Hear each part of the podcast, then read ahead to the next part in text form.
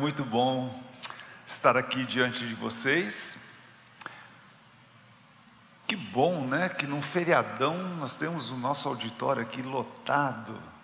Você também que está aí nos acompanhando pelo YouTube, seja bem-vindo. Quem sabe você aproveitou o feriado para viajar, mas está conosco. Muito bom também tê-lo você presente. Domingo passado, o pastor Eduardo lançou o tema deste ano de 2024. O tema extraordinário. Aliás, o tema por si só é extraordinário. Essa é uma ideia fantástica, porque ela abrange a, a ideia de algo além do usual, além do normal, além do habitual. É extraordinário, algo único exclusivo, incomparável, inigualável,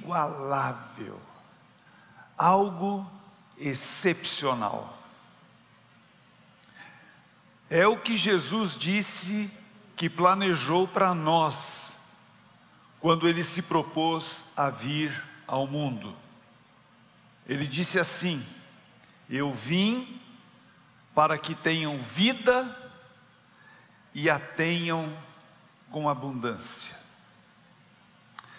Na nossa comunicação visual do tema do ano, que você já viu pouco antes, um símbolo será muito recorrente. Este símbolo é a vírgula. E é bom a gente falar um pouquinho sobre a vírgula, porque pensem bem, irmãos, nós aqui estamos falando com pessoas que lidam todo dia com a língua portuguesa. Mas nós temos irmãos em nosso meio que lida com outra língua, que não é o português, é Libras, a linguagem brasileira de sinais, são os nossos irmãos surdos. Em Libras não existe vírgula, o sinal da vírgula. Eles sabem o que é vírgula, eles sabem, é, ou eles usam o que a vírgula quer nos levar a fazer. A vírgula é a pausa que nós damos numa sentença, quando estamos falando, quando estamos lendo alguma coisa, uma pausa para respirar e continuar para o que vem adiante. E é isso que acontece com a palavra de Jesus. Existe uma vírgula importante no que ele disse.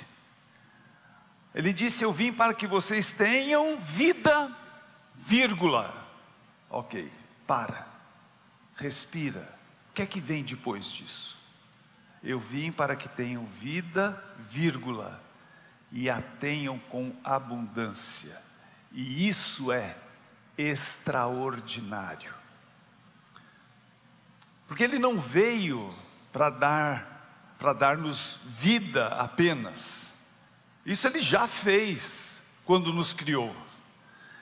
Ele veio para que essa vida que Ele nos deu, desde a fundação do mundo, a nossa vida, para que essa vida fosse uma vida extraordinária, uma vida abundante, usando a linguagem de Jesus.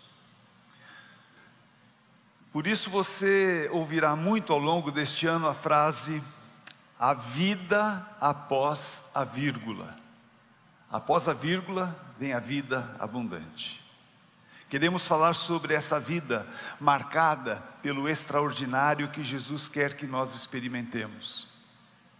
E para falar dessa vida extraordinária, nós escolhemos alguns personagens bíblicos. Não é gente extraordinária, é gente de carne e osso, exatamente como, como nós, gente que falha na vida, gente imperfeita, mas que faz, par, fazem parte do roteiro da história da humanidade e que sim experimentaram algo extraordinário na sua existência ao longo deste grande roteiro da história da humanidade. Então, nós temos assim o tema desta primeira série de pregações o roteiro, o roteiro de Deus, o roteiro. é disso que nós vamos tratar nesses meses em que vamos apresentar esses personagens. Mas hoje eu preciso apresentar para vocês onde que essa vida extraordinária começa. Qual é, essa, qual é a sua origem? Eu quero falar sobre aquele que realmente e verdadeiramente é extraordinário. E aqui eu não vou falar de líderes políticos, de imperadores, de presidentes, de líderes de nações. Aqui eu não vou falar sobre esportistas de destaque que realizaram efeitos extraordinários. Aqui eu não vou falar de pessoas que costumamos, pelos, pelo que fizeram na vida, atos, ações, feitos extraordinários. Não. Eu vou falar sobre aquele que é verdadeiramente extraordinário, ninguém mais. Porque ele é a fonte do extraordinário. Ele é em si extraordinário. Eu quero falar daquele que para quem foi dedicado esta palavra de Deus aqui.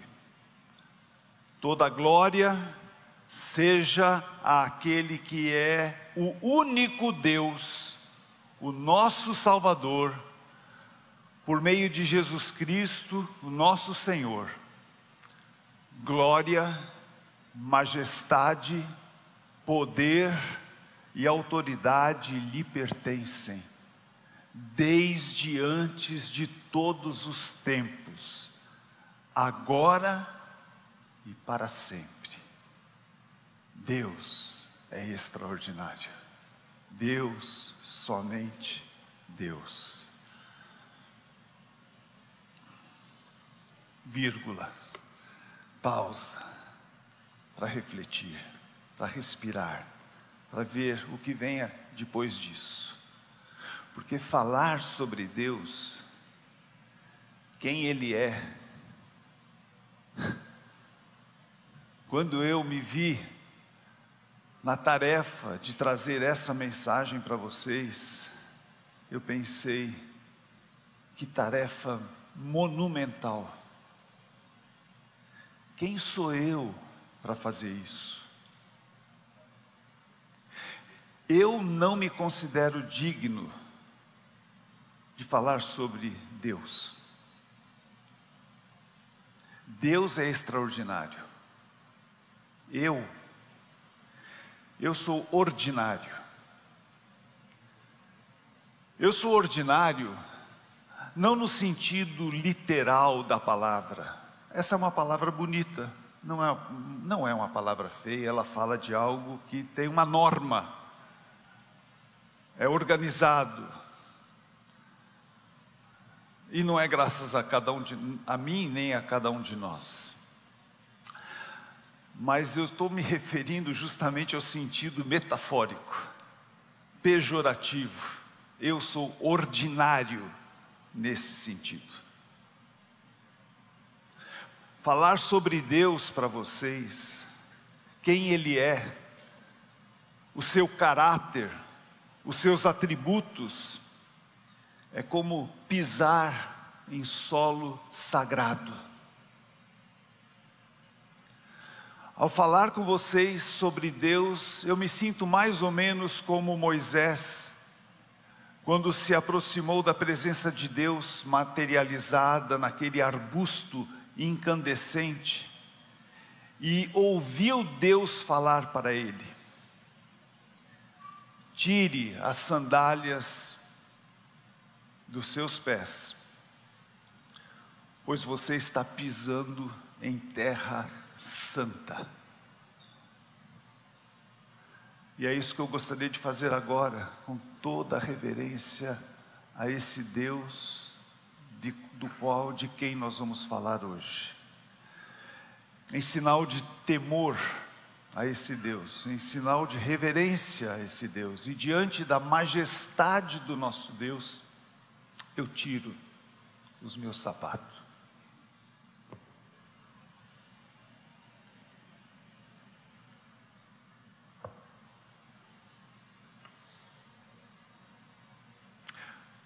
E assim, eu procurarei mostrar um simples gesto simbólico, na, na verdade. O que a palavra de Deus fala sobre ele e que a própria palavra de Deus, ela mesma, não eu, fale para você, meu querido irmão, minha querida irmã. Eu começo dizendo que a palavra de Deus diz que Deus é eterno. Deus é eterno. Sua palavra lá no Salmo 90 diz que antes que os montes nascessem, antes que formasses a terra e o mundo, de eternidade a eternidade, tu és Deus. Isso é, Deus não tem começo e não tem fim. Ele sempre existiu e sempre existirá. Tudo mais tem, em algum momento, um começo. Tudo que existe, tudo que você vê, tudo que nós observamos ao nosso redor, incluindo a cada um de nós mesmos, tudo isso teve um começo, uma data para começar a existir. Todas as coisas materiais, todos os seres vivos, do nada, passaram a existir num dado momento. Deus não.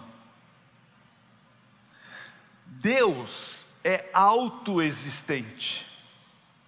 Foi o que ele quis demonstrar a Moisés quando ele disse: Eu sou quem sou. Ponto. Ponto final. Deus é. Ele simplesmente existe. Deus não está confinado ao tempo e ao espaço como nós estamos. Deus é supra-tempo. Deus é supra-espaço. Nós, a nós sim, nós contamos os anos, os meses, os dias, as horas, os segundos, os minutos, os segundos.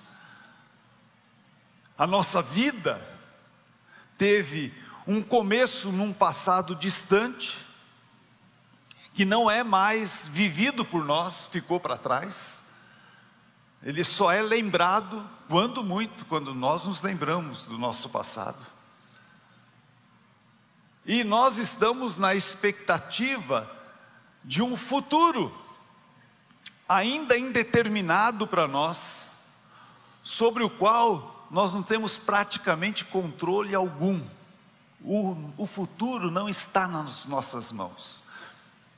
Sim, nós podemos tomar algumas decisões que vão determinar coisas do futuro, mas nós não sabemos o que vai acontecer no futuro, como elas vão acontecer e quando vão acontecer.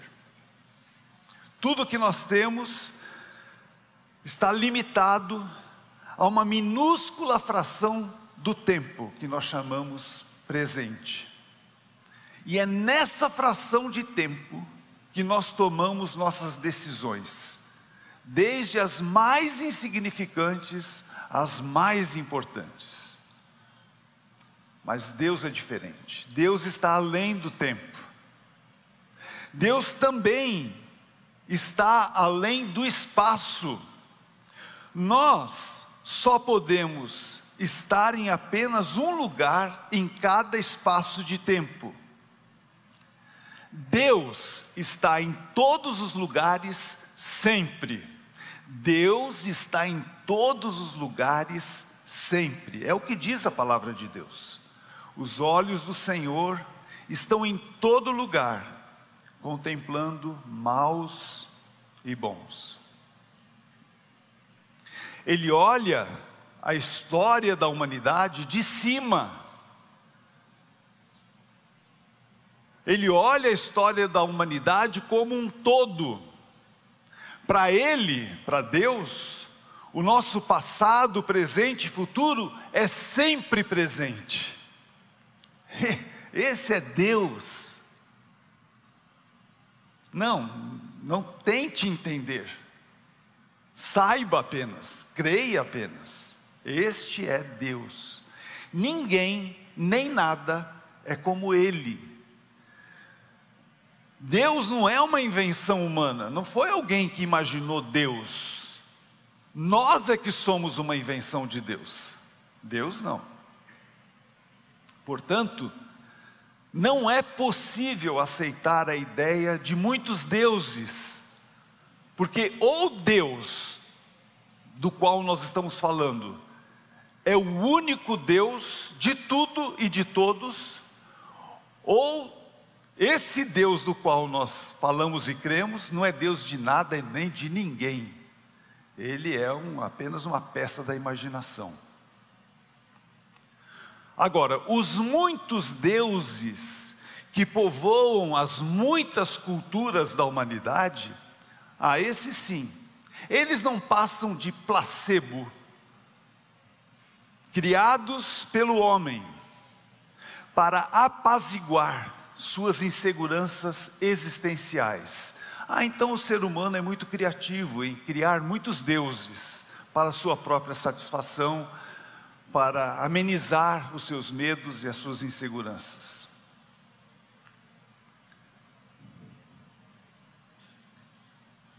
Para estes, a palavra de Deus tem algo a dizer. Saibam eles que tu, cujo nome é Senhor, Senhor, Jeová, Yahweh, o autoexistente, somente tu é o Altíssimo sobre toda a terra. Este é o nosso Deus, Deus é extraordinário. A palavra de Deus diz que Ele é também todo-poderoso. Quando Deus chamou Abraão para torná-lo pai de uma grande nação, ele se declarou o Todo-Poderoso.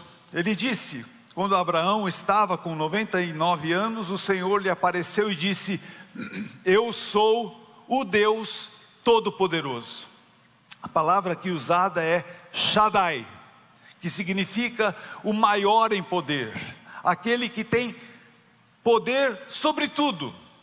Não existe poder maior do que o poder de Deus.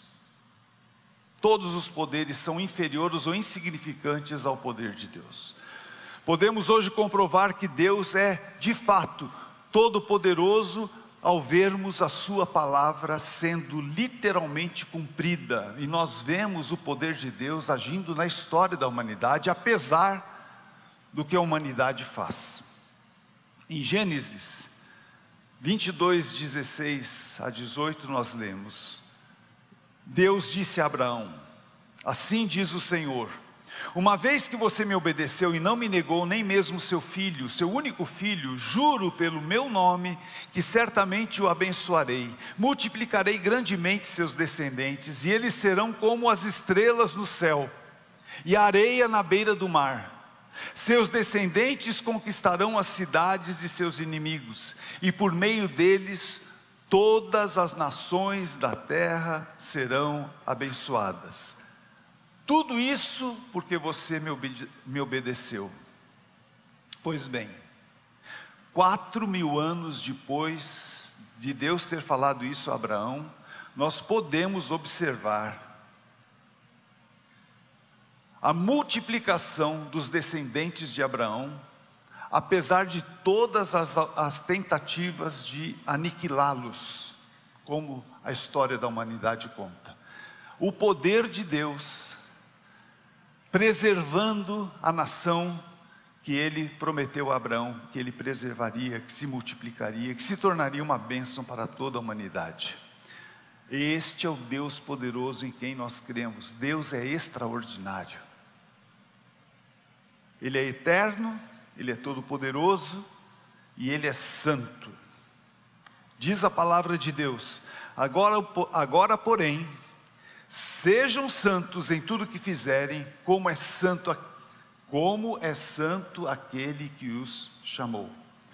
Pois as Escrituras dizem para nós: sejam vocês santos, porque eu, Deus, sou santo. Deus é santo. O fato de Deus ser santo diz respeito tanto à sua posição em relação a nós, como ao seu caráter em relação ao nosso caráter. O nosso caráter está contaminado pelo pecado. Nós temos que admitir, somos imorais, dissimulados, mentirosos e egoístas e tantas outras qualidades muito feias. Somos assim, temos que admitir. Deus é irrepreensível, Deus é genuíno, Deus é verdadeiro, Deus é totalmente altruísta, voltado para o outro. Tiago, um dos escritores da palavra de Deus, mostra com muita precisão o contraste entre Deus Santo e nós, miseráveis pecadores. Ele diz: E quando vocês forem tentados, não digam, essa tentação vem de Deus, pois Deus nunca é tentado a fazer o mal, e Ele mesmo nunca tenta alguém. A tentação vem de nossos próprios desejos, que nos seduzem e nos arrastam. Esses desejos dão à luz o pecado. E quando o pecado se desenvolve plenamente, gera a morte, a nossa morte. Assim nós somos. Nós não somos santos. Não se deixe enganar, meus amados irmãos. Toda dádiva que é boa e perfeita vem do alto, do Pai, que criou as luzes no céu. Nele, em Deus, não há variação nem sombra de mudança. Está percebendo a diferença, o contraste? Esse contraste entre nós, entre o nosso caráter e o de Deus, determina inevitavelmente a nossa posição em relação a Ele. A palavra santo passa a ideia de duas partes estarem separadas uma da outra. O fato de Deus ser puro e irrepreensível e nós, impuros e pecadores, resulta numa impossibilidade de comunhão, de amizade, de intimidade entre nós e o Deus Santo. É impossível o óleo misturar-se à água.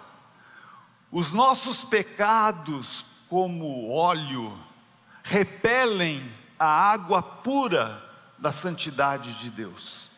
A santidade de Deus, ela é vista no caráter de Deus, bem diferente do nosso caráter. Deus é bom na sua essência.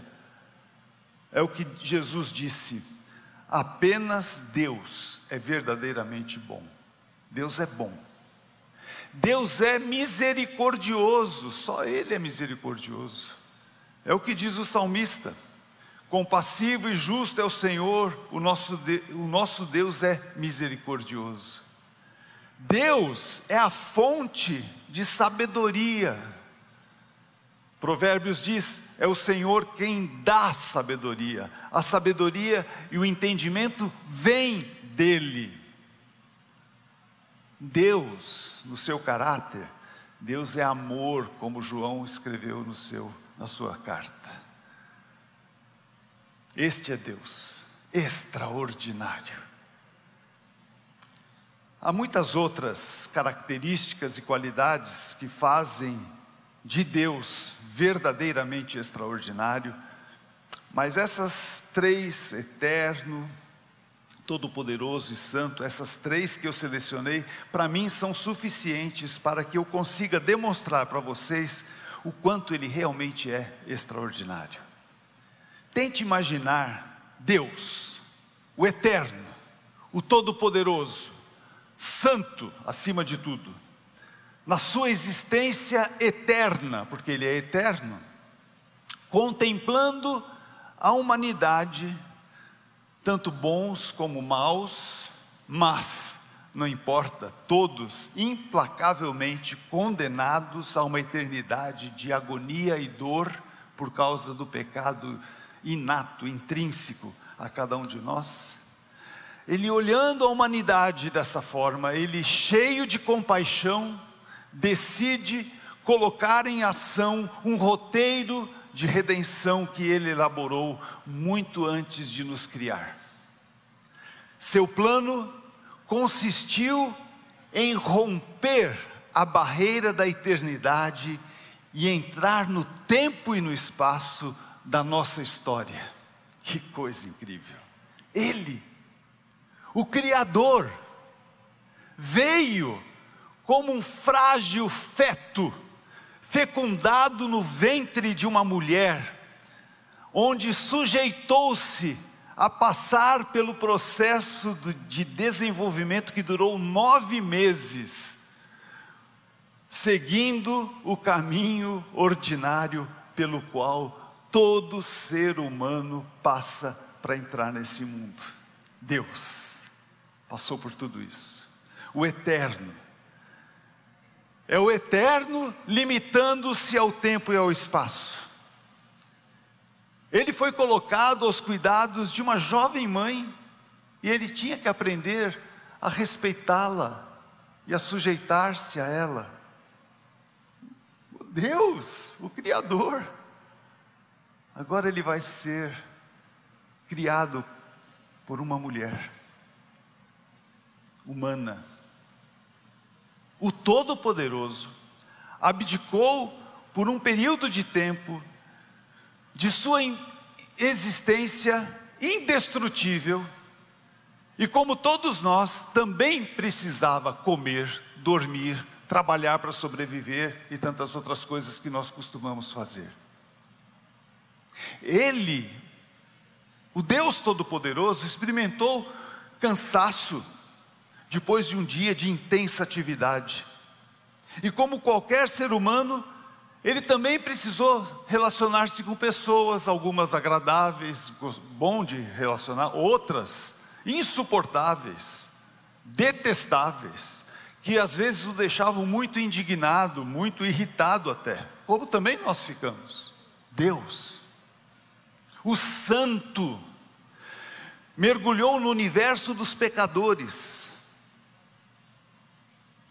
se na eternidade ele nunca fora tentado a fazer o mal, aqui, nesta terra, corrompida pelo pecado e dominada pelo príncipe deste mundo, Satanás, ele foi sim muitas vezes tentado, tendo que lutar para dominar a cobiça dos olhos e da carne e aos apelos da vaidade humana, como qualquer ser humano, como qualquer um de nós.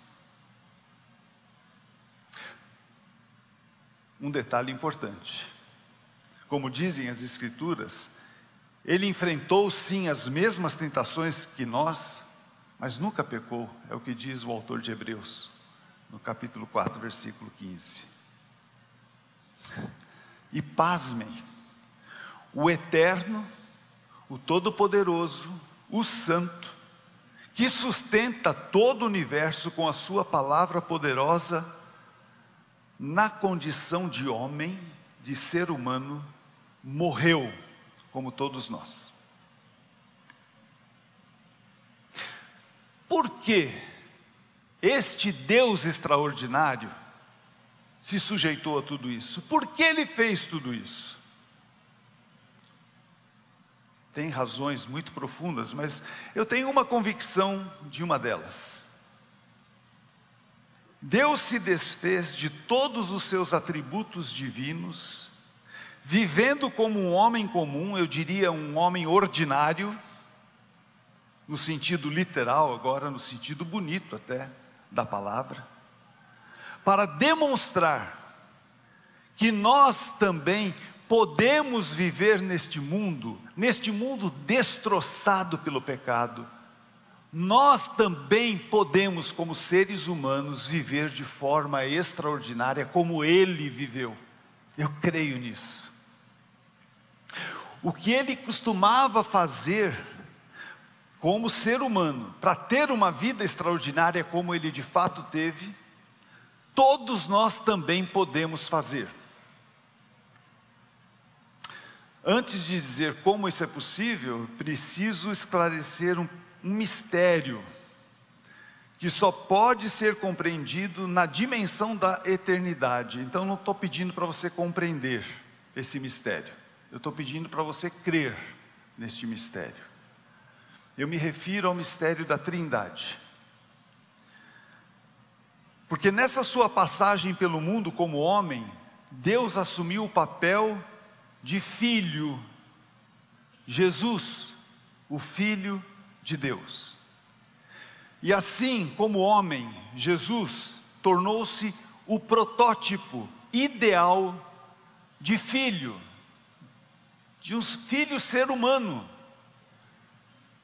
para entendermos como nós, também filhos de Deus pela graça, devemos nos relacionar com o Pai Celeste na prática, para termos uma vida extraordinária. Mire-se em Jesus, homem. Como que ele, como homem, teve uma vida extraordinária? Faça o que ele faça, o que ele fez. Ao mesmo tempo, enquanto o Deus homem estava no mundo, o Deus Espírito permanecia na eternidade no papel de Pai, assim como é para nós também filhos do Pai Celestial. O que podemos observar no Deus Filho é que ele tinha um relacionamento saudável com o Deus Pai. Nessa nesse mistério da Trindade. Ele precisava saber, como ser humano, o que o seu pai esperava dele. E para saber, o Deus Filho fez o que todos nós, filhos de Deus, também precisamos fazer para saber o que é que Deus espera de nós. Você sabe o que Deus espera de você? Você precisa saber. Se você quer saber o que Deus espera de você, faça como Jesus fez, como homem. O que, que ele fez? O modo como o Deus Pai se comunica com seus filhos é por meio da palavra de Deus. Simples assim. A palavra escrita, a revelação de Deus feita por homens inspirados pelo Espírito Santo que deixaram registradas na palavra de Deus a vontade de Deus para nós. E o que nós podemos observar no Deus Filho é que ele tinha muita familiaridade com a palavra de Deus, do Deus Pai ele estudava, ele lia. Nós encontramos o pré-adolescente Jesus na casa do Pai, tentando entender a palavra de Deus, conversando com os mestres da lei. Essa curiosidade, essa dedicação, nós vemos em Jesus desde a sua pré-adolescência. Quando ele se tornou um homem adulto, qual foi o resultado? Ele ensinava a palavra de Deus com autoridade.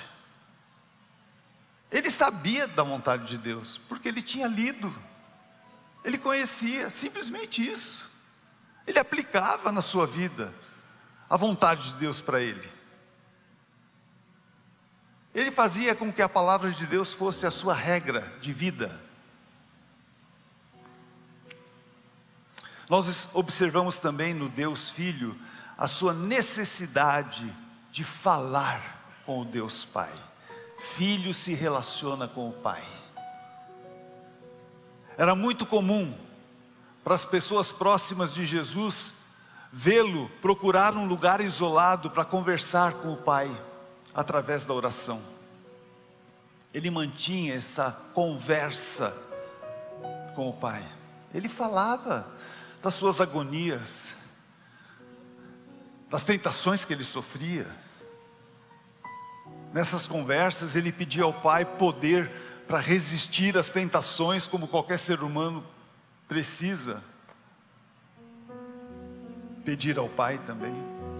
Ele pedia sabedoria, Deus dá-me sabedoria, Pai, dá-me sabedoria para tomar as decisões importantes da vida. Quando ele foi escolher os doze, ele saiu para um lugar para orar e pedir a orientação de Deus na escolha dos seus doze discípulos. Ele orava pedindo capacidade, que Deus lhe desse a capacidade de libertar pessoas possessas por espíritos malignos, para curar enfermos. Ele pedia para Deus, Senhor, dá-me forças para enfrentar as grandes provações da vida, a maior de todas elas. Ali no Getsemane, ele orava ao Pai para enfrentar a cruz. Ele falava com Deus constantemente. Jesus, o Deus Filho, um homem ordinário como você e eu, mas verdadeiramente extraordinário na sua forma de viver, porque ele cultivava um relacionamento saudável com o Deus Pai. Nós, cada um de nós, também pode ter uma vida extraordinária, se tão somente você olhar para Jesus e fazer o que ele fazia. Faça isso, você vai experimentar o extraordinário. Eu tenho certeza disso. Você vai ver você adaptando, se moldando, se tomando a forma da vontade de Deus, tendo o seu, o seu caráter sendo transformado, moldado pela palavra de Deus.